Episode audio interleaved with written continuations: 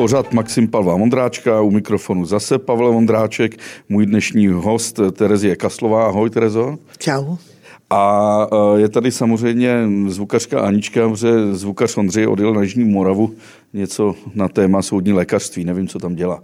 A je tady samozřejmě e, můj pes Kašpár a Nesí, a Nesí je vlevo dole, nebo z pohledu Terezie vpravo dole. A o mm-hmm. tématu vpravo dole se budeme bavit, protože Uh, můj pes Kašpar je skutečně gentleman, ale prezident Zeman o tvém dědečkovi řekl, že vlevo dole četl článek, že Hitler je gentleman a to nastartovalo krásnou kauzu.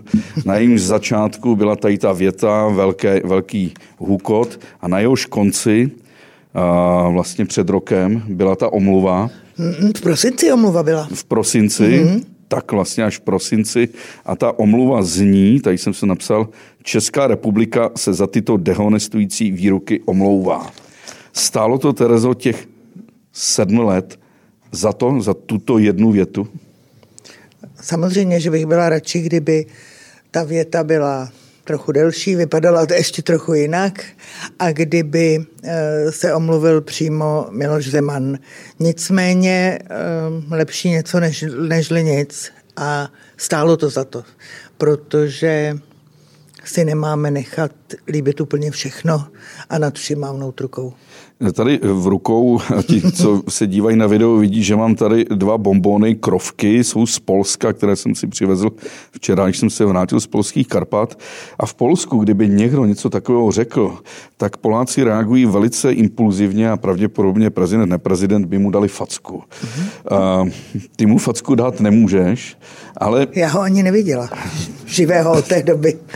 A teď už mlátí dvoříčkáře není mm-hmm, asi... Ano, košer. Není asi košer. Uh, no, ty si řekla slovo košer a začneme teda tvojí rodinou, že to je strašně zajímavý. Mm-hmm. Ferdinand Peroutka, novinář, spisovatel, byl Čech. Vzal si uh, tvoji babičku mm-hmm. Evu Peroutkovou. Uh, to je maminka Eva. Ano. Babička byla Marie. Marie Bělská Bienenfeldová. Bienenfeldová. Mm-hmm. A byla po mamince židovka. Po obou rodičích. Po obou rodičích. Mm-hmm. Takže ta lín, takže tady máme Čecha a máme máme prostě mm-hmm. jeho manželku, která je židovka mm-hmm. a přitom jsou mu vytýkány mm-hmm. nějaké antisemické mhm. výroky. Mm-hmm. A vlastně tím pádem, když jeho uh, manželka, moje babička byla židovka, uh, tak uh, podle všech pravidel moje máma, dcera Peroutky, je židovka taky. A pak i ty? Ano. A pak samozřejmě i tvoje dcera Alžběta Jungrova což málo kdo ví, že vy jste vlastně příbuzný, uh-huh, že? Mhm, matka uh-huh, s dcerou. Uh-huh. A v tomto případě, když se podíváme na vaše fotografie, tak je to, tam je matka jistá. a, ty jsi ho slyšela někdy, nebo viděla Ferdinanda Peroutku? Viděla jsem ho na fotkách, slyšela jsem ho v rádiu, slyšela jsem nahrávky starý, Eh, ze svobodné Evropy, ale eh, protože odešel dávno, poměrně dávno předtím, než já jsem se narodila, tak ho jinak neznám. Znám ho tak jako většina lidí z toho, co čtu, co jsem četla a samozřejmě z toho, co vyprávěla máma nebo babička, nebo co se tak jako tradovalo. Ale někdo mi říkal, nevím, jestli Honza Dražan, tvůj taky novinář, tvůj synulet, že si snad jednou jste si telefonovali. Ano, to je pravda, to jsme si telefonovali eh, v roce 69, když po dlouhé době mě, mámu a moji sestru pustili do Belgie, protože tam jsme měli známou takovou jako tetu, tak nás tam pustili a eh, do, volali jsme si, protože tam byla jistota, že nebude ten telefon odposlouchávaný, takže máma mluvila po dlouhých letech se svým tátou aspoň po telefonu. A pak měla pocit, že nám musí dát dědu na telefon, což ti přijde, mě bylo, já nevím kolik, 12, uh, takový strč, strčí ti někdo do ruky telefon a tam je pán, děda, který ho vlastně vůbec neznáš, takže kuňkáš něco je, ahoj dědo, jak se máš, co ve 12, co bych za to dala teď, nebo v pozdějších letech, ale tenkrát jsem prostě A v tu něco... chvíli on byl v New Yorku. Ano. A to nevíš, jestli měl nějaký akcent takový? Neměl. Neměl. Uh, musím říct, že uh, vlastně u mnoha uh, emigrantů, českých emigrantů z té vlny po roce 48, který odešli a vrátili se eh, pak do Čech nebo sem jezdí, jsem obdivovala a obdivuju jejich češtinu. Přestože žili dlouhá léta Eh, v Americe, ve Spojených státech, tak se z jejich úst neozývá žádná brambora. No, eh, a mluví, furt mluvili a mluví skvělou češtinou. Eh, Terezo, tady ten závěs se nám se trošku hejpe, protože tam sedím bez kašpa. Um, to je jasný, ale a tvoje maminka, ona jak, on, jak se stalo, že ona tady zůstala a Ferdinand Peroutka emigroval, že neemigroval s ní? Eh, máma v tu dobu už, už, už byla, byla vdaná. vdaná a měla mou sestru, měla malé dítě. A uh, podle toho, co, co tak říkali, tak uh, byli i mý rodiče v roce 48 podobně naivní, eh, kdy předpokládali, že tady ten vývoj a ty komunisti přece musí za chvíli to skončí, to není možný tady, co bych si někam balila kufry a odcházela, teď to nebude mít dlouhý čas. Takže jim přišlo v tom těch letech, kterým, kterým byli, mám nebylo 28, že to zbytečný někam se harcovat, má malý dítě, nic takového podnikat nebude. A zůstali tady a dědeček Peroutka šel sám se svojí těžce nemocnou ženou a byl mnohem prozíravější než, než mý rodiče, kteří si mysleli, že to nebude mít dlouhé trvání. Jo, lidi jsou často naivní a myslí si, My že jsme věci... taky byli v roce 89-90 naivní a mysleli jsme si, jak za 30 let tady bude frčet demokracie. A... Jo, jo, jo. Já jsem se teď vrátil z Karpa, dělal jsem reportáž po stopách Egona Ervína Kiše, když jako voják rakouské armády přecházel uh-huh. na frontu v Karpatech proti Rusům. A taky v tom deníku často popisuje do Vánec budeme doma. Že jo? Uh-huh. A pak ta válka trvala vlastně čtyři, respektive pět let. Jako. A, tvoje, tvoje maminka pak viděla ještě Ferdinanda Peroutku ne. nějak? Už ne. Ne. Až do smrti ho neviděla. Uh-huh.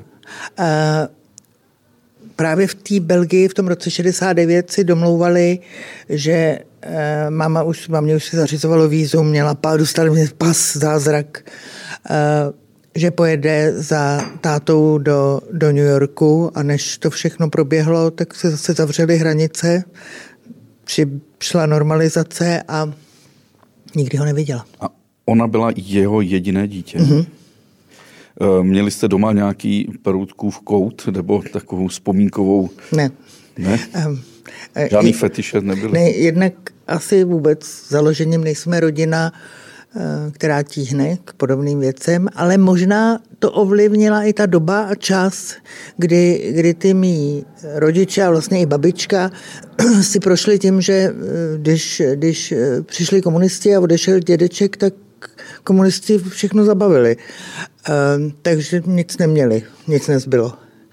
A myslím, že i tyhle roky a ty, ty zkušenosti naučili mý rodiče a potažmo přeneseně i mě, že lpět na věcech je pěkná blbost, ničemu to nepomůže.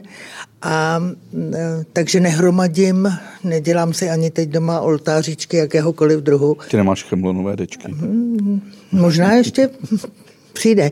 Takže prostě nic nebylo. Potom Peroutkovi nic nezbylo. A e, kde on bydlel před, e, před emigrací? Bydlel na Smíchově, v Matoušově ulici. Teď je tam deska na, na, na tom domě. A, a kde, kde to je na Smíchově? Je to kolem Portheimky. Aha, ano, ano. Já jsem hrozný popisovatel, takže představme si, že máš park a Portheimku po levé ruce Jasně. a pomyslně koukáš k Vltavě a předposlední tuším dům v té ulici to je. A teď dokonce Praha 5 zvažuje a už snad vypsala soutěž, že v parku Podheimka by měl být nějaký pomník Peroutkovi. On si našel tvoji uh, babičku a měli jednu jedinou dceru. Mm-hmm. A po tý, pak samozřejmě to je možná známé, že válku strávil v koncentráku. Mm-hmm. Um, a po válce bydlel v Dejvicích, nebo ne, se vrátil ne, zase tam? bydlel na Smíchově, ale s tím tak vzal si babičku, eh, s kterou měl dceru, své jediné dítě, rozvedli se. To bylo v kterém roce? Ale máma byla poměrně malá, ale přesně, přesně nevím, protože um, můj dědeček měl pocit, že moje babička je příliš se jí líbí i jiní muži a tak se mu to jako moc nelíbilo, takže se prostě rozvedli, moje babička se znova pak vdala a Peroutka na tehdejší dobu velmi nezvyklé požádal a dcera byla přišknuta do jeho péče, takže moje máma vyrůstala v domácnosti Peroutky, který se pak znovu oženil. A... Počkej, to, to, to, to je zajímavé. Takže Ferdinandovi Peroutkovi se nelíbilo, že tvojí mámě se líbí... Mý babičce. Tvojí babičce se ano. líbí jiní muži. Ano. Roce Zrovna Peroutkovi. Ano. V roce 91, když jsem dělal v Lidovkách, ano. tehdy vlastně ještě v Reflexu, tak ano. jsem byl na uh, no, na Strži, Čapkově. Ano. Spovídal jsem ty staré ano. Uh, pamětníky, který mi říkali, co se tam odehrávalo uh-huh. s Scheinflugovou, když Karel Čapek odjel třeba do Dobříše autem. To já vůbec nevím. To já vůbec Takže nechci ani o svém dědečkovi vědět. Z toho jsem pochopil, že tam ne, nejízdíval sám, ale i s jinými ženami. Že i jemu se líbily ty ženy. Uh, Víš, co se říká? Poturčenec horší Turka. Uh-huh, uh-huh, ale víme, že i doba tehdejší 20. 30. léta spíše asi nahrávali tomu, že eh, to, že se mužům líbí jiné ženy, je poměrně OK, ale běda, když, eh, když se podobným způsobem, a já bych řekla, že moje babička eh, se vlastně v tomhle ohledu chovala velmi emancipovaně. emancipovaně. to, je, to je dobrý.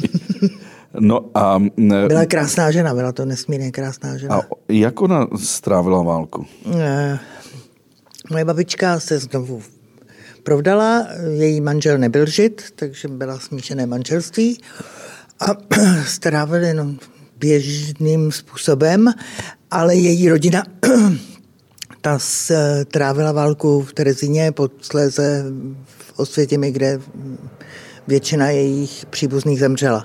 Jsou někde v Praze Stolpensteine? Nejsou. Ale uvažovala jsem tuhle o tom.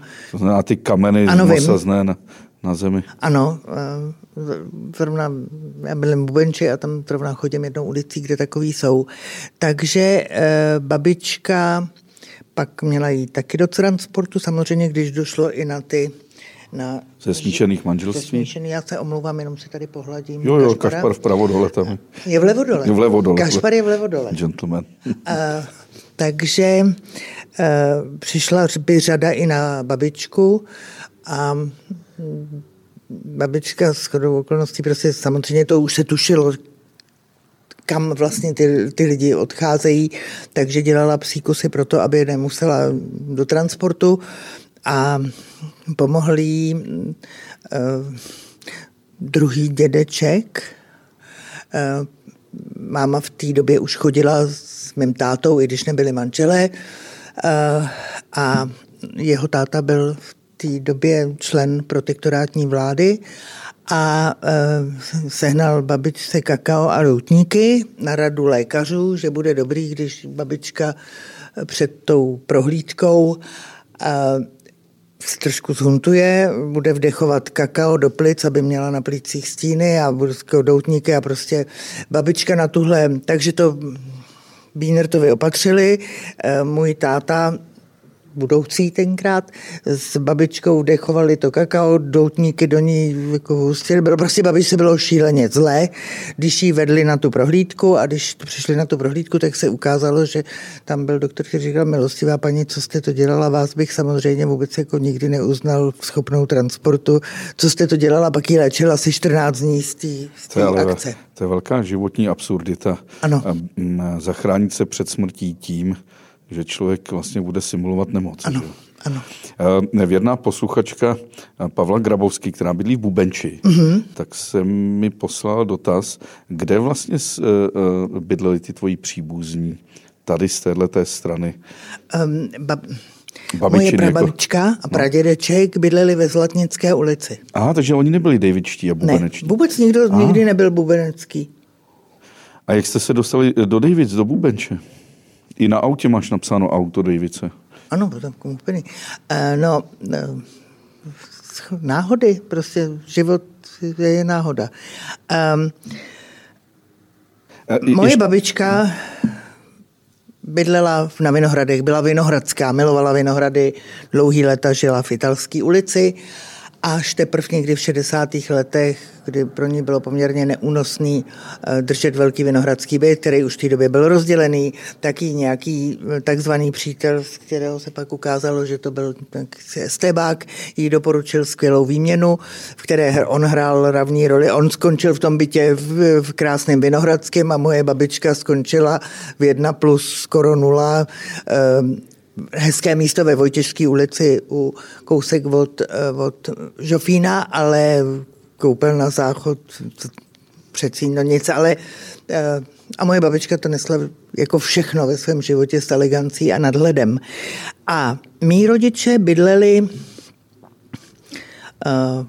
máma nejdřív na Smíchově a táta bydlel se svými rodičema, kteří měli dům v ulici na Rybníčku, kousek od Štěpánské a tam se nastěhovala pak i máma, když se vzali, ale do toho pak přišlo to, že tady komunisti a majetek, takže naši tam pak skončili v něčem si, co bývala, nevím, já tam nikdy nebyla, ale v vyprávění šatna a tam byli rodiče a sestra a podobně a e, Nakonec v polovině 50. let s chodou pomoci hodných slušných lidí získali byt v Zelené ulici v Dejvicích.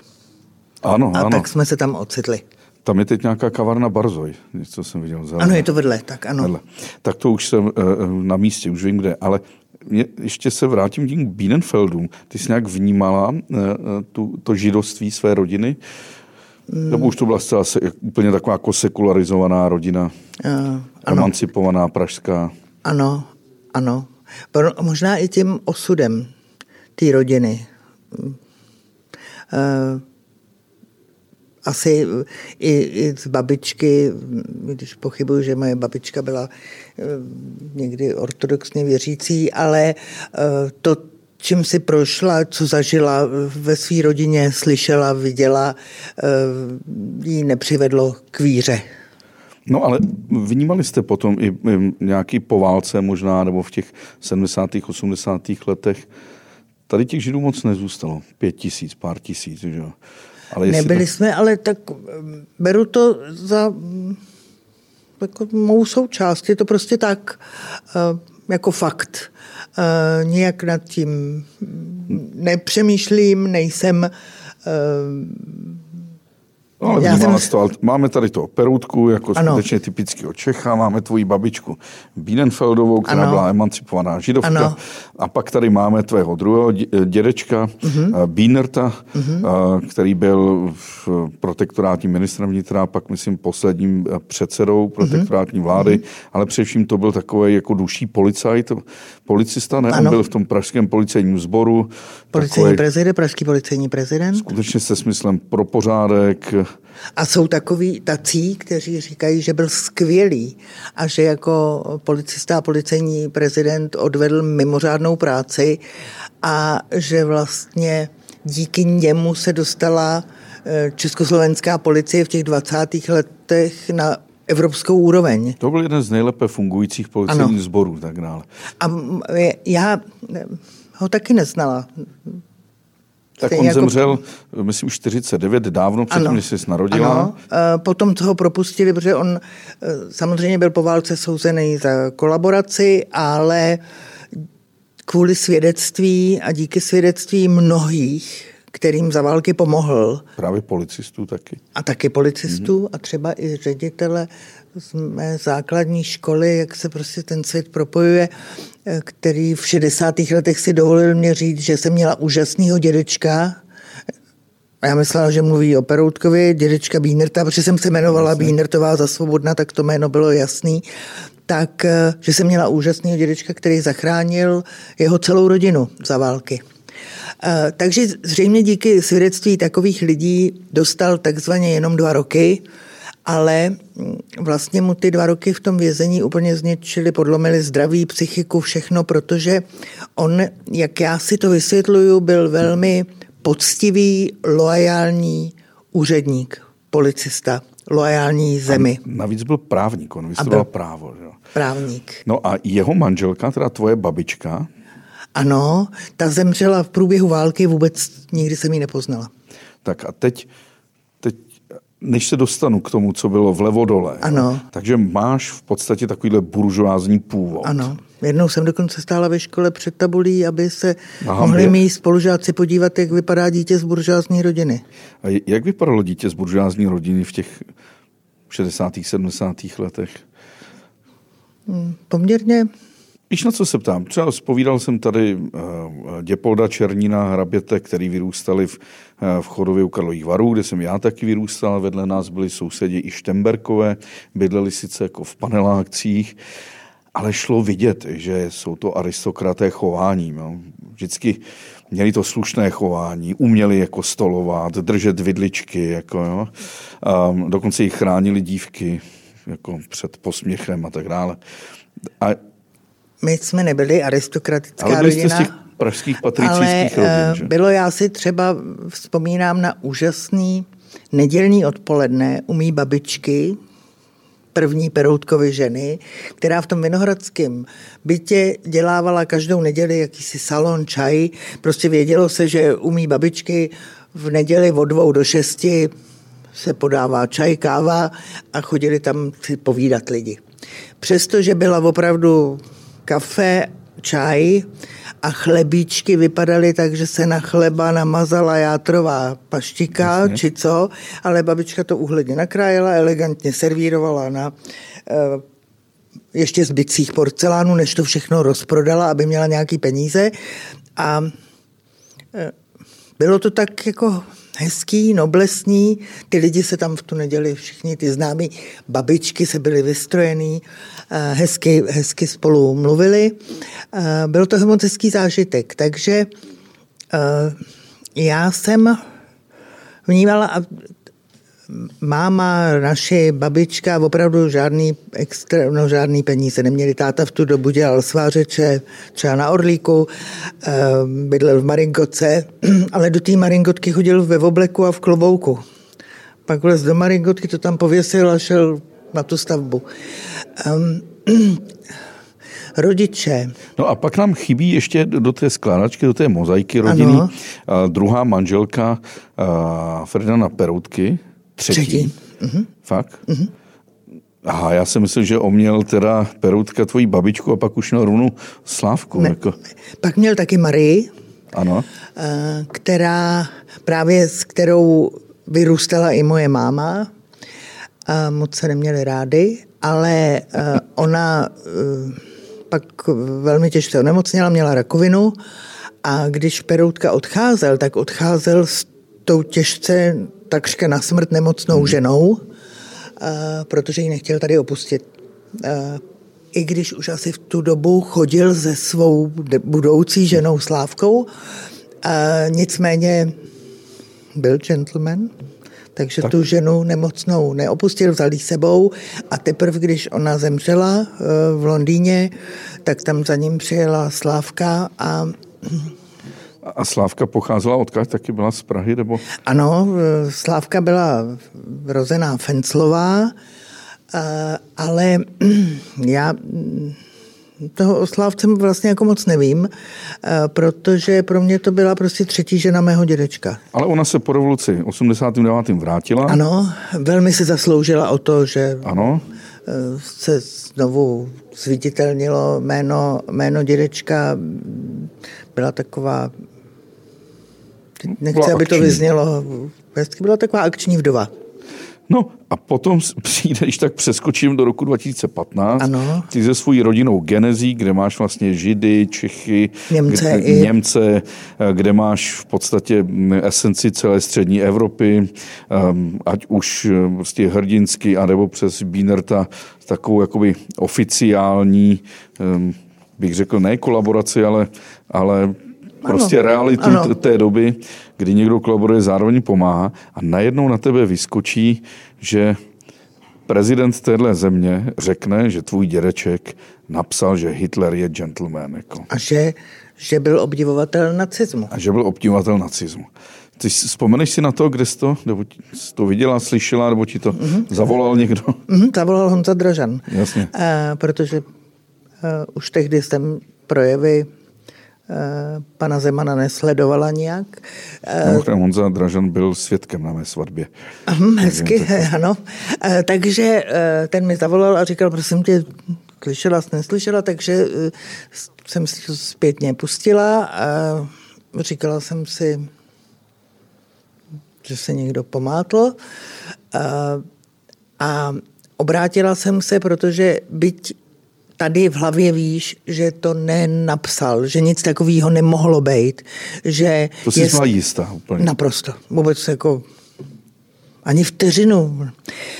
Tak jsem zavolala, protože jsem členka společnosti Ferdinanda Peroutky, tak jsem zavolala kolegu, řekla bych takového peroutkologa Martina Gromana a, a říkala jsem Martine, ten taky to neslyšel, takže všichni začali hledat. Martin Groman měl doma všechny přítomnosti, strávil víkend tím, že listoval přítomnost má od roku, já nevím, 34 až do nic se nenašlo, další se nabízeli, hledali nikdo nic, takže nejprve společnost Ferdinanda Peroutky požádala dopisem Miloše Zemana, aby se omluvil, že nic takového prostě neexistuje. Tady udělám takovou závorku. Ano. E, řešila to společnost a ty, ale řešila to i rodina, proto jsem udělal takový to velký úvod té rodiny. Jestli tu se to dotklo, třeba tvojí sestru a ostatní. Um, myslím, že s Honzou Draženem Synovcem jsme to velmi aktivně řešili eh, lehce i s mou sestrou, ale ona je spíš jako vůbec nechce eh, vystupovat veřejně. Vystupovat a... No a co Slávka, která v tu chvíli Perutková žila? Ale už nebyla... To bylo dva roky před smrtí. Ano, nebyla příliš, eh, myslím, že možná to někdy zavnímala, ale eh, vlastně naštěstí to šlo úplně jak mimo ní. No takže jsme si napsali ten dopis, nic se nestalo samozřejmě. A já jsem taková, jak bych to řekla, dlouhoklidná, hmm. ale pak se umím jako vytočit. A přijde mi to prostě nehoráznost. Ukaž článek nebo se omluv. Jednoduchá věc. No a pak jsem si říkala, no tak asi nebude jiná cesta. Začala jsem přemýšlet teda o práv, že si najmu právníka, pak zjistíš, jak je to hrozně těžký, jak je to strašně drahý, eh, jak eh, mluvíš s právníkama, který nejsou schopní ani říct Ferdinand Peroutka správně, vůbec nemají ponětí nic. A eh, tak jsem občas chodila domů a říkala jsem, a se na to budu muset vykašlat, buď prodáme byt, nebo se budeme soudit, nebo...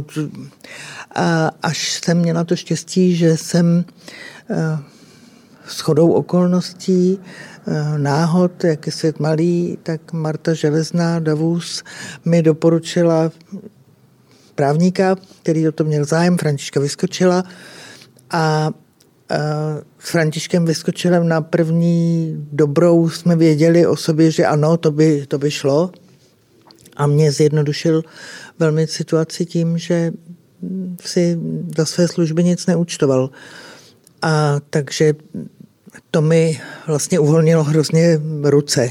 Jak by to stálo aspoň teda v přepočtu jeden pokoj v bytě v Praze. Možná i víc, protože mě ty prvotní právníci říkali, no než to dojde k soudu, k prvnímu stání u soudu, tak to bude tak 100, 120 tisíc a podobně. Hmm. Takže vidíme ostatně, kolik si účtoval pan doktor Nespala za své služby. A, no tak... A No, no, samozřejmě chlapi by to řešili jinak. Já si pamatuju, že když někdo urazil mého tatínka, moji maminku nebo mého bratra, tak uh, nemám povahu jako ty, že bych byl jak bulldog, který se pomalu rozjíždí a pak jede. Já jsem spíš ten virulentní člověk, takže jsem se hned mátil, já jsem se hned právě. Možná, kdybych toho člověka měla na dosah, tak nevím, ale uh, mě, mě nezbylo nic jiného a Potřeboval jsem si taky i srovnat v hlavě, že opravdu jen je pár věcí, za který stojí být bulldog a bezakousnout se. No, je to zajímavá věc, protože chránit čest rodiny a její jako tradici a historii eh, a ještě navíc u dědečka, jo? že Aha. to prostě pro lidi často rodina končí u, u otce a matky, jo? dál už se má nedohlédnout. Jo? Pro mě je rodina hrozně důležitá a ať ji znám nebo neznám, protože já většinu svých předků neznám, ale myslím, že si je nesu v sobě. Fyzicky je neznáš, ale Fyzic... psychicky ano. Ano, mám je v sobě. Uh, tak to cítím jako povinnost. Pro mě je rodina, moje rodina to nejdůležitější na světě, uh, tak do toho zahrnuju i ty, no, co se nemůžou sami bránit. No ale přece to muselo být v určitou chvíli naprosto jednoznačný, protože těch čísel přítomnosti bylo přesně spočítaný časopisu přítomnost. To je práce opravdu na víkend, mm-hmm. projet všechno, zda vlevo dole je onen článek Hitler je gentleman, tak si se musel v určitou chvíli zaradovat, že že to tady chrochtá další. Já si to užívám, mě to jako baví. To je, to, to je František, nikoli Ferdinand, ale, ale uh, tak si se musel zaradovat, že máš jasný důkaz, že to nenapsal a že teď se snad někdo musí omluvit, jako jasně to říct. Byla si pak zaskočena tím protiatakem? Ne. ne. Myslím, že víc jsem si všímala toho, co vůbec eh, pan Miloš Zeman říká a jak vystupuje a jak se chová. Eh, takže mm, mě by naopak velmi překvapilo, kdyby se zachoval jako chlap a řekl, promiňte, já jsem se splet. Ale on se nezachoval jako chlap, on vyslal do boje pana, a, a pana Ovčáčka, ano. což... A, a ten si to užíval, že jo? Ten... Ano, zjevně. Ale já myslím, že já jsem hrozně dlouho přemýšlela, proč vůbec, jako proč zrovna na konferenci k výročí holokaustu, to je takový jako chucpe. To, ta nehoráznost, že zrovna tam se do někoho navezu a osočím ho eh, z antisemitismu, tak, tak to, že to nebylo jen tak úplně plácnutí do vody. Tady možná si pan Zeman myslel, že tady Peroutka už dávno nikdo není. Tady zjevně to ukazuje, jakou míru má znalostí, že vůbec nevnímal, že rodina cokoliv. A že si řekl, tak ne, novináře nesnáší, intelektuály nesnáší, že to prostě byl takový jako symbol, já vám tady vymáchám toho jednoho z vás uh, v pěkně v hnoji. No a uh, jenom chlapi se dokážou omluvit. Gentleman, chlap s velkým Ch, tak uh, Samozřejmě, že mě pak jako přesně bylo první stání u soudu, kde soudkyně řekla jasně, prosím, ukažte tady ty, ten článek, a druhý článek, ano, to vidíme, napsal někdo jiný, prokazatelně někdo, tak se omluvte. Takže první stání bylo nařídit omluvu. A další odvolání. A, a to si očekávala, že se neomluví, i když to je úplně jasný? No. No ne, protože to je jasný přece, když řeknu, že někde v nějakém časopise přítomnost levo dole je článek je a může být vpravo nahoře, ale on tam není. To je jasný mě tak, i tobě. No jasně. Ale zjevně prostě žijeme s lidmi, kteří to vidí jinak. A místo, aby dokázali mm, přiznat, eh, omluvit se, zareagovat, tak to víme ve všech možných i jiných ohledech, tak než bych prostě řekl, jak to je, nebo co se stalo, tak radši budu dál vyhrabávat špínu, pomlouvat, jenom abych já si, i když si to, vymýšlím... To, to chápu, ale hraju sám ze sebou jako mentální hru, že si večer vždycky sednu a dám si deseti minut, když se vžívám do situace někoho jiného, jak bych jako udělal, reagoval a jak bych z toho mohl uniknout. Ale tady ta situace byla úplně jasná, že bych, i kdybych... Ještě přisolím. No, jako kdyby byl největší svině, tak bych to přece musel uznat. No tak jsem se prostě spletl. No tak... Ne, tak tady je Paní ta Kasová, reakce. omlouvám se, já to beru zpět. Neřek... Já jsem se Ale... splet. No, Mm-mm. Tady to jsou ty povahy, co jenom přisolej. Takže se začaly vytrhávat ty věty z kontextu a tadyhle napsal a tadyhle řekl. On to sice neřekl tady, ale chtěl to říct. Vlastně, ano. Jako. A rozhodnutí, tedy musím říct, to furt mě jako vrtá v hlavou a nerozumím tomu, ale nejsem právník, nejsem soudce, jsem laik. Rozhodnutí, on to sice neřekl, ale mohl to říct. To bych mohla říct, on sice tady pan XY paní Fně nezabil, ale mohl. V první třídě jsme si říkali takový vtip. Karle, proč ho mlátíš Pepíčka, co ti udělal? Nic, ale chtěl.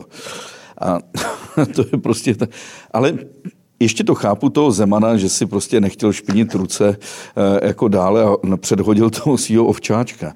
Ale to přece bylo strašně zajímavé. Tam najednou vyjela úplná klaka, Aha. úplná armáda prostě lidí, kteří dovedou si představit, že ti nadávali, jak můžeš obvinovat někoho tak čestného a pravdomluvného, jako je Miloš Zeman. Stalo se to? Ne. Ne? Ne. Fakt ne? Ne. ne Já, nechodili anonymy? Ne. Já musím říct, že tohle jsem trochu čekala, že na mě někde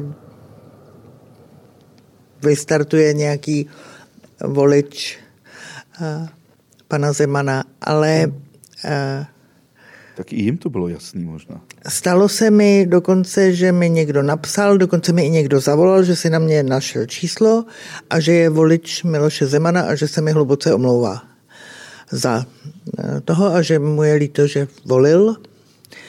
A takových bylo pár. A pak mi přišly asi dva nebo tři maily, že jsem jako hrozná, že si dovolím žalovat pana prezidenta. Ale to tak bylo v zásadě všechno. Doufám, že teď tady nevídu a ne... No a, ne, a ty uh, opační reakce? Ty byly neuvěřitelné. A já, možná si pamatuješ a znáš mě, já nemám moc ráda pozornost. Um, úplně se v tom necítím dobře, vadí mi, že mě někdo natáčí. Jo, jsem prostě, ne, není to úplně.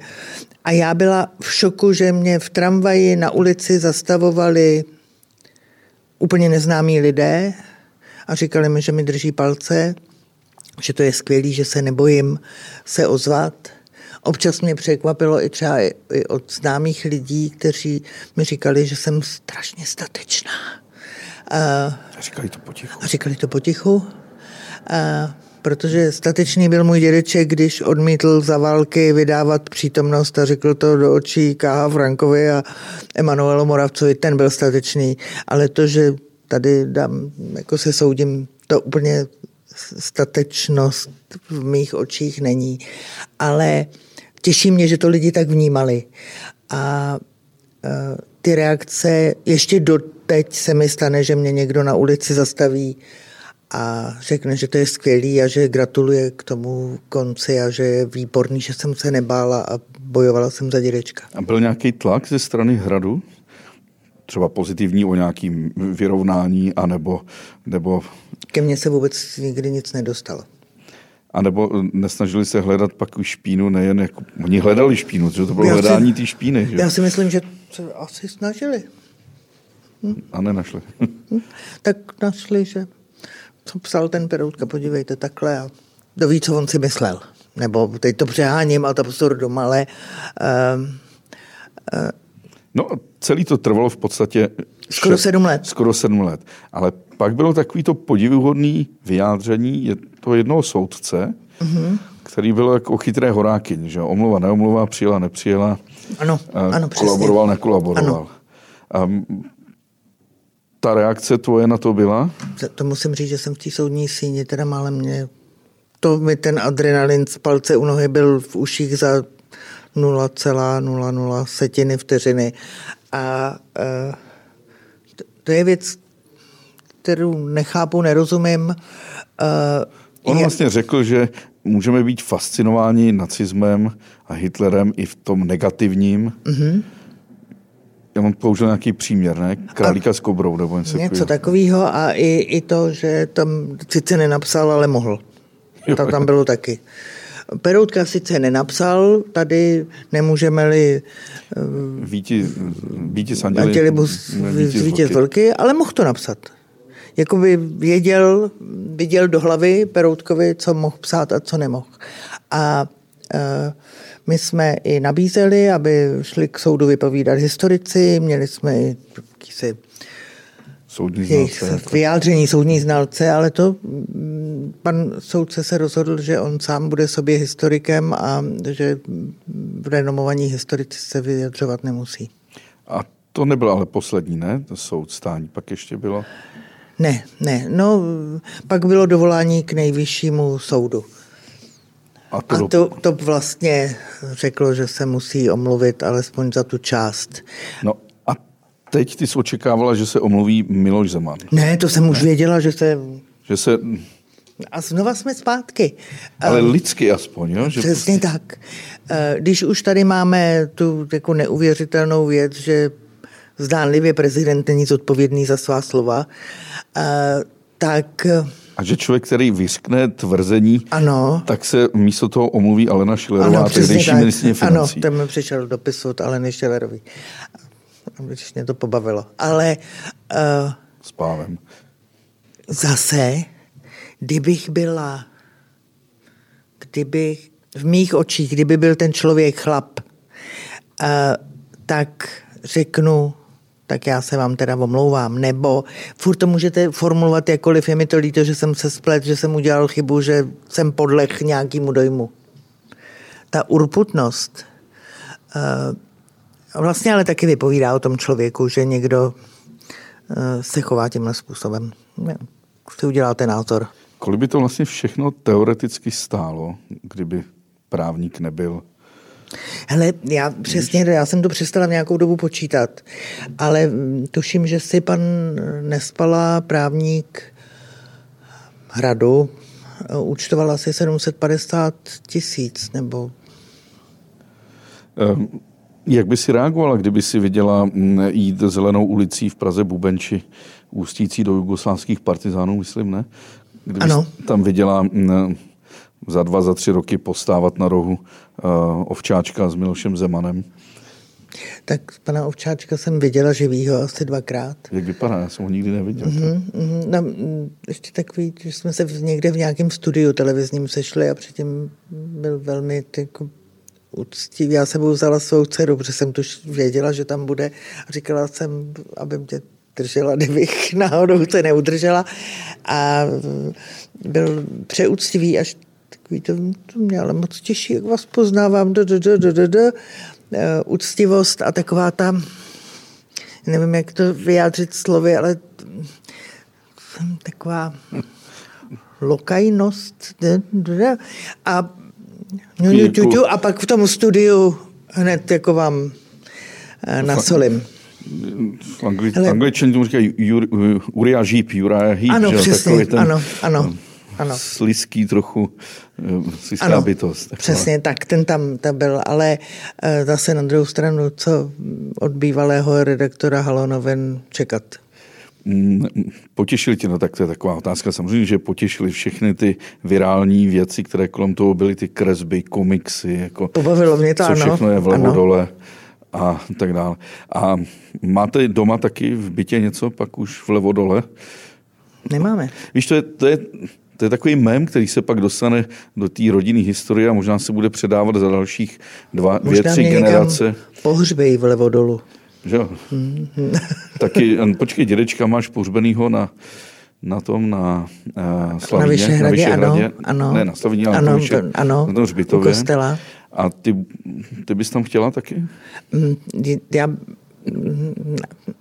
já nemám ráda uzavřený prostory. Eh, Takže na jednu stranu je hrozně lákavý eh, strávit věčnost po boku někoho, jako, kdo si představuje, že byl chytrý, vtipný a uměl mlčet, což je velká výhoda, taky rád mlčel. Ale ty malý prostory, já radši bych někam do světa. Teď jsem se neprojevil jako gentleman, když se bavím s dámou o tom, co bude za 50 let. Že? To, No, to nevíme, můžeme tady spadnout cíla na hlavu, až vyjdu ven. Ne, eh, jak jsme se k tomu dostali?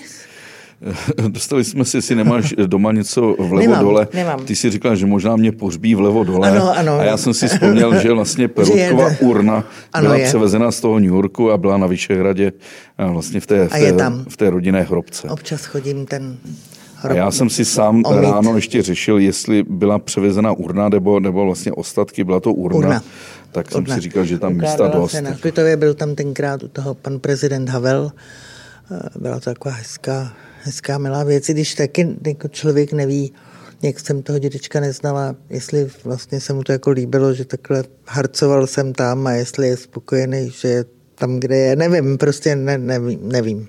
Tak naštěstí možná už to Ano. Už to asi vůbec neřeší. Ano, pravděpodobně ne. Všechny ty uh, Kdo ví, posmrtné ale... věci se většinou dělají pro ty živé, ano. ne pro ty mrtvé. Uh, ty jsi navíc, ty jsi byla novinářka, pracovala si v Lidovkách, v netě po revolučních, uh-huh. ale pak si přestala uh, dělat v novinách a, ale seš místo předsedkyně, si to říkám dobře, společnosti Ferdinanda. Mm-hmm. Společnost Ferdinanda, Společnost Ferdinanda A ta funkce se jmenuje místo předsed. Hele, asi ano, a, ano. A mediálně jste známí tím, že dáváte ceny ano. novinářům. Mm-hmm. A těch 30 let od roku 89 do dneška, ta novinařina se totálně změnila. A v posledních letech úplně razantně. Mm-hmm od toho printu, od toho obrovského vrcholu, kdy se četlo všechno a co bylo psáno, to bylo dáno, zvlášť, když to bylo napsáno hezkými slovy, až po dnešní takové to totální rozmělnění v mnoha formách předávání informací. Eh, když vyhledáváte lidi, kteří dostanou cenu, teď jste dávali minulý týden, mm-hmm. Kdo to dostal minulý týden? Um Zatím byla cena jenom vyhlášena, covid Jasně. nám nemožnil předávat se, bude na konci března, dám pak vědět. Dostal eh, Martin Řesníček a, a Tereza Engelová. S chodou okolností a náhod, opravdu úplnou náhodou jsou oba vlastně zahraničáři, eh, což mě jako někdejší redaktorku zahraniční redakce v Lidových novinách těší dvojnásob, protože ty takzvaný zahraničáři bývají trochu jako opomíjení. A navíc ještě přesně, jak se mění ta žurnalistika, vyvíjí se noviny, cokoliv, eh, webový, eh, webový spravodajství, tak to v zahraničí je tak jako upozaděno. Eh, tak z tohohle pohledu mě moc těšilo, že jsme upozornili na to, že práce zahraničářů je důležitá. Ale když se podíváš na ty držitele ceny mm-hmm. Ferdinanda Peroutky, tak pořád jsou to vlastně novináři těch takzvaných konzervativních médií. Rozhlas, televize, print. Jako. Ano. Ale ta distribuce je úplně, dneska úplně jiná. Že jsou prostě... Tereza Engelová je hlídací pes. Jasně. Ano. Ale jsou tady prostě různí influenceři, youtubeři, kteří mají neuvěřitelný dosah a dost často prostě i tu žurnalistiku dělají docela dobře. Jo? Ano. Eh, je, ta cena eh, vznikla v roce 95, eh, ještě tenkrát právě za přispění dal, několika dalších jako lidí, členů Lidových novin a vznikala s tím, že v té začínající demokracii chce upozornit na to, jak má takzvaně, jak má vypadat kvalitní žurnalistika a kvalitní novinář. A že je jako fajn uvádět ty příklady, vzory, tohle je jako, že je třeba je ocenit, protože když se novináři neocení sami, tak je těžko bude někdo oceňovat. A uh, o dva roky, tři roky později jsem si říkala, no jak dlouho to tak budeme udělovat tu cenu, když za 10-20 let tady už budou sami jako skvělí novináři a nebude už třeba je nějak povzbuzovat. Jak jsem se mýlila a jak jsme vlastně vůbec nedokázali odhadnout, kam se mediální svět posune. Samozřejmě o internetu jsme si mohli nechat jenom zdát v té podobě, ale eh, nedovedli jsme si představit, že přednost mnohde bude dostávat zábava před seriózností, kvalitou, ověřování informací, to všechno. Eh, je, je pravda, že eh, si myslím, že dnes už vím, že e, cenu teď nezavřeme dveře a neřekneme, tak končíme, už je to tady všechno skvělé, už žádný ceny předávat nebudeme, ale že taky i spíš se promění e, členové společnosti a e, i způsob vnímání právě k tomu, kdo ty ceny bude a může dostávat, protože zatím je v těch regulích vlastně, že už velké novum, že vůbec je to redaktor, který nepíše, ale mluví. Jasně, jasně. A, a že eh, ne, ne, nelze pořád poukazovat na to, že Peroutka psal. Jasně. Protože prostě doba je jinde. Takže já věřím, že i třeba influenceři nebo to, Já významní... totiž s tím úplně jako mm, osobně nemám problém s tou ano. proměnou, protože když jsem začínal dělat v těch 90. letech Lidovky Reflex, tak to byl novinář, který ano. si ověřoval informace. Že jo? jo? Miloš Zeman si taky nic neuvěřil a plácnul to. Ale dneska jsem v situaci, kdy mě baví si ověřovat informace i jako čtenáři. No já když něco vidím, tak ta neuvěřitelná blízkost zdrojů informací na internetu, tak já si to vlastně ověřím. A sám jsem sobě verifikátorem. Jo? A to si myslím, že je ta zásadní proměna, že dřív jsme se spolíhali na toho novináře, na celý rešeršní oddělení a na nějakou, na nějakou práci editorů a dneska se musíme spolíhat na vlastní rozum a vlastně vytvářet si tu, ten obraz o tom světě. Kolik nás takových je? No, v tomhle já nejsem arrogantní, myslím si, že, že to dokáže každý. Že sice Gauzova... to? Já vím, že to nedělají, jo? vím, že to hmm. nedělají, jo? ale ta možnost je. Jo? Ta možnost je a několika prokliky si můžu podívat na pravicový média, levicový, středový a tak dále. Je to, v tomto ohledu je to úžasné. A je pravda, že mm, si, když si vzpomenu, že jsem v 90. letech, když jsem něco potřebovala zjistit, běhala do výstřižkové služby na staroměstské náměstí, aby mi tam ukázali nějaký články, že to bylo, a běhala do knihovny. To, to teď musím zastavit a musím teda to tady říct, protože ano. to je to je něco, co byl fenomén a možná lidi to neví, um, jakým způsobem se dřív brali informace. Existovala výstřižková služba, která sídlila na staroměstském náměstí předtím na Václaváku. Uh-huh. Vedl jí charismatický pan Vozobule. Uh-huh. A člověk přišel nahoru po těch schodech a řekl, pane Vozobule, já bych chtěl napsat článek o třeba tvrzení Miloše Zemana. A on by dal novináři fyzicky desky uh-huh. a v ní byly všechny výstřižky, uh-huh. které se na toto téma napsaly. Ty jsme si samozřejmě půjčovali domů, stálo to docela hodně, když jsme uh-huh. to mhm. zapomněli 14 dní, tak přišla ta šílená faktura uh-huh. do, do novin. Ale to byl vlastně fyzický internet. Uh-huh. A člověk si z toho pak udělal sám rešerše. No dneska si dáš do Google Miloš Zeman, Terezie Kaslová a vyjdou mi všechny. I to, co nechci. I to, co člověk nechce. Jo. Ale to je ta velká vlastně proměna. Že? Že ne všichni měli přístup k Manu Vozobulému uh-huh. a k jeho výstřižkové službě, anebo měli tak protekční postavení jako já, že když jsem něco chtěl a někdo to měl půjčený, tak dotyčnému zavolal, ať to okamžitě vrátí a měli jsme to třeba i druhý den. Jako. Hele, mě, mě samozřejmě těší a baví mě, že si můžu dneska snadno ověřovat, dohledávat informace.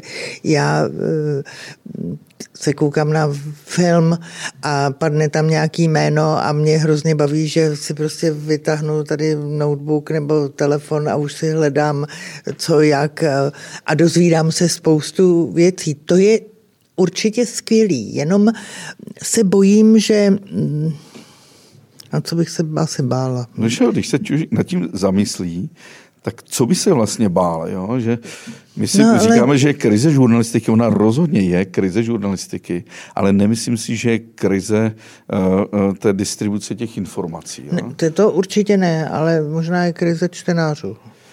No je krize čtenářů. I když ne. na druhou stranu ty noviny tady taky s námi nejsou dlouho. Že jo? Když si vezmeš uh, že já nevím, 100 generací je 3000 let, to je jedna vteřina nějakou biologického vývoje a ty noviny jsou s námi tady třeba posledních 10, let, 10 generací. Jo. Jo, takže možná to něco bylo a už nebude a stejně tak jako třeba knihy, že se to přesouvá někam jinam. A je možný, že třeba cena Ferdinanda Peroutky já nevím, opravdu za 15 let připadne někomu, kdo, kdo v životě nenapsal jediný článek. Hmm když to tak budeme brát. Ale musím říct, že když jsem naposledy eh, byl u doktora, byl jsem u doktora Martina Stránského ano. na Národní třídě, eh, který má kancelář, nebo ordinaci v kanceláři, kde jsem uh-huh. pracoval v těch lidových novinách, uh-huh. tak tam na mě dýchly ty, ty časy těch devadesátek. Jako, navíc, navíc tam sídlí přítomnost. Ano. Že? Jo, jak, je to zakonzervovaný, zakonzervovaný svět. No. Já tam byla taky nedávno, poměrně nedávno, po dlo, hrozně dlouhé době a uh, úplně se mi tajil dech, když jsem šla po těch schodech nahoru uh, jakoby do té redakce. A ty používáš uh, Facebook, Instagram, Twitter? Ano. Twitter teda ne, ale jinak ano, všechno, nejenom, že to potřebuju k mé As... práci, ale...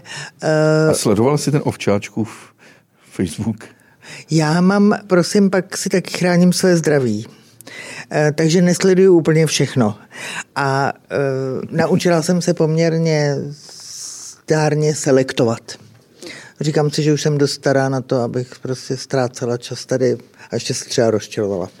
Um, ty teď pracuješ uh, taky pro jednu významnou galerii uh, umění. Mm-hmm. Je, to, je, je, to, je to hrozně fajn, protože čím dál tím, aspoň mně se to zdá vzácnější, že pracuju a dělám pro něco, čemu věřím, co je hezký, za co se nestydím, za co se, je to umění, to je moc jako příjemná věc. A na to já si chci se zeptat. Byl jsem nedávno v Norimberku, procházel jsem se městem a skoro v každé ulici je galerie. A tak jsem si říkal, tady ti galerii nějak hodně. Tak jsem odjel na kraj města večer a dívám se lidem do domu. A lidi, ty Němci, v Norimberku a všude, samozřejmě v Německu i ve Francii, Anglii, mají na stěnách obrazy. A když procházím v Čechách, tak i mezi svými přáteli velice málo lidí má obrazy. A pokud ano, často reprodukce. Je to jednodušší koupit si v IKEA nějakou reprodukci. Jako, já se tomu směju, to jako v, v uvozovkách no je to jednodušší. Existuje nějaký srovnání uh, vlastně přístupu lidí k umění a to, co mají doma třeba západní Evropa, střední Evropa? Asi neexistuje žádný tabulkový srovnání, ale uh, jistě přesně tak, jak to zjistíš ty, tak nemusím ani pracovat v galerii na to, abych zjistila, že uh, přístup a vnímání umění na západ od naší hranice je diametrálně rozdílný, že, že tam přijde lidem v pořádku, že si koupějí uh, nějaký umělecký dílo, originál no, nebo grafický. To totiž součást všedního dne ano, u nich, jako, je to, se to výjimečnost. Ono se to jako, jak to řekla, jak říkávala moje babička, to se sluší a patří. Tak to jako má v tom životě být. A uh, tady já nechci jako všechno házet na ty komunisty, ale prostě všechno se tady v nás jako um, se ničilo, to hezký, uh, všechno má být stádní, uniformovaný, uh, všechno jako jednotné, takže myslím, že na dlouhá léta se to podařilo vymítit, protože ta generace, která si tím prošla, vychovává ty děti a potomky dál zase v tom, že je jednodušší tady do IKEA, než Ježíš pane, přece nebudu vyhazovat peníze za nějaký obraz. A e, samozřejmě jsou velmi drahá umělecká díla i obrazy, ale taky se dá prostě pořídit originál eh, docela hezky. Nemusíte si kupovat kupku nebo filu, ale můžete si koupit něco, graf, grafický list a ty koupíte to, já nevím, od pěti tisíc a deset tisíc, tak je lepší než... A ta otázka zní, lepší se to vnímáš, že najednou Češi... Lepší se to trochu právě u té mladší generace. Mm-hmm. Možná i vlivem toho, že No, to, to je prostě, to, čím více můžeme vzdělávat a cestovat a poznávat jiné země a žít tam aspoň třeba chvíli, tak tím více otrkáváme a učíme a zase si to pak přinášíme zpátky. Takže u té mladší generace je vidět už, že začínají mnozí považovat za přiro, umění za přirozenou součást života. Není důležité, jak drahé to umění je, ale že to je... Ale že je.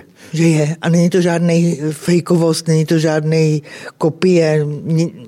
Je to Jasně. prostě fajn. Ty jsi byla uh, uh, zahraniční redaktorkou. Uh, teď je takový ten ta období prázdnoty po tom covidu, pořád se příliš necestuje, ale až se to zcela úplně uvolní, kam, kam bys vyrazila? Mm, Já vyrazím za chvíli.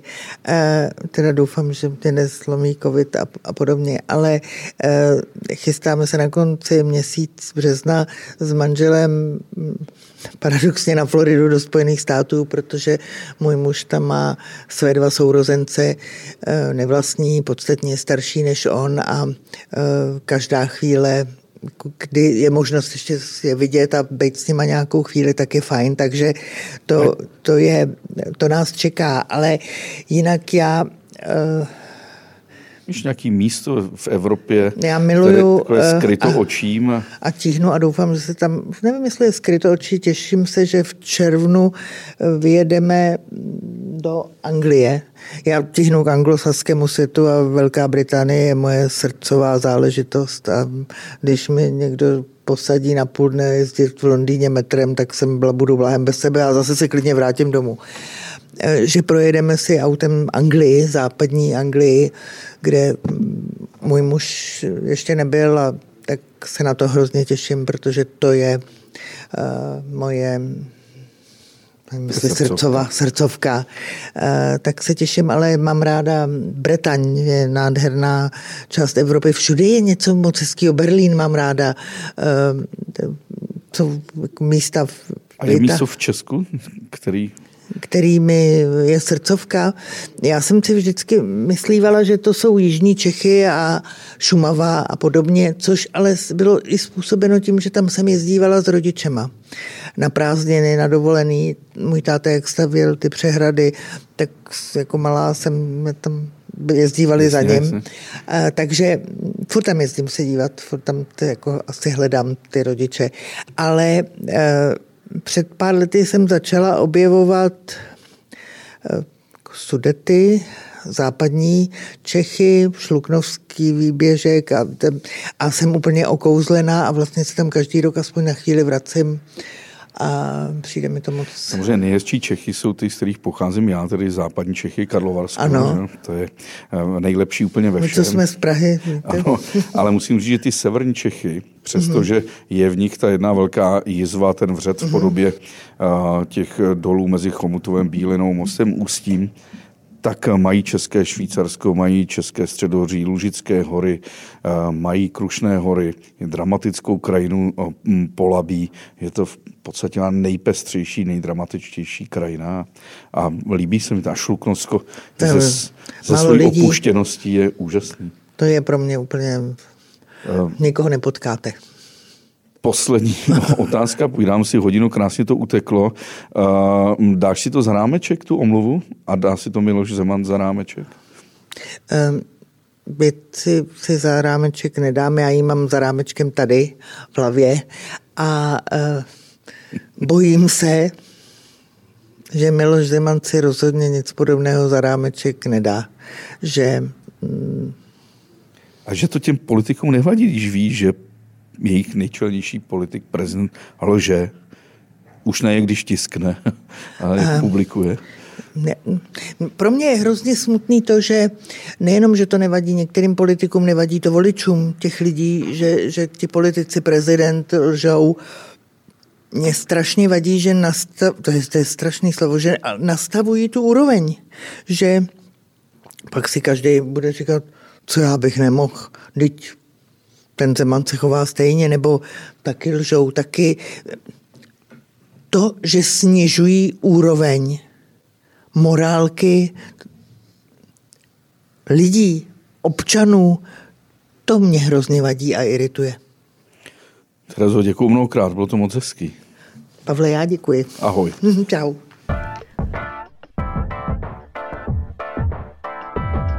Jsem úplně fascinovaný, jak tady koukáš na mojí Nesí a Kašpara a na chrochtajícího Frantu. Ty máš taky psy?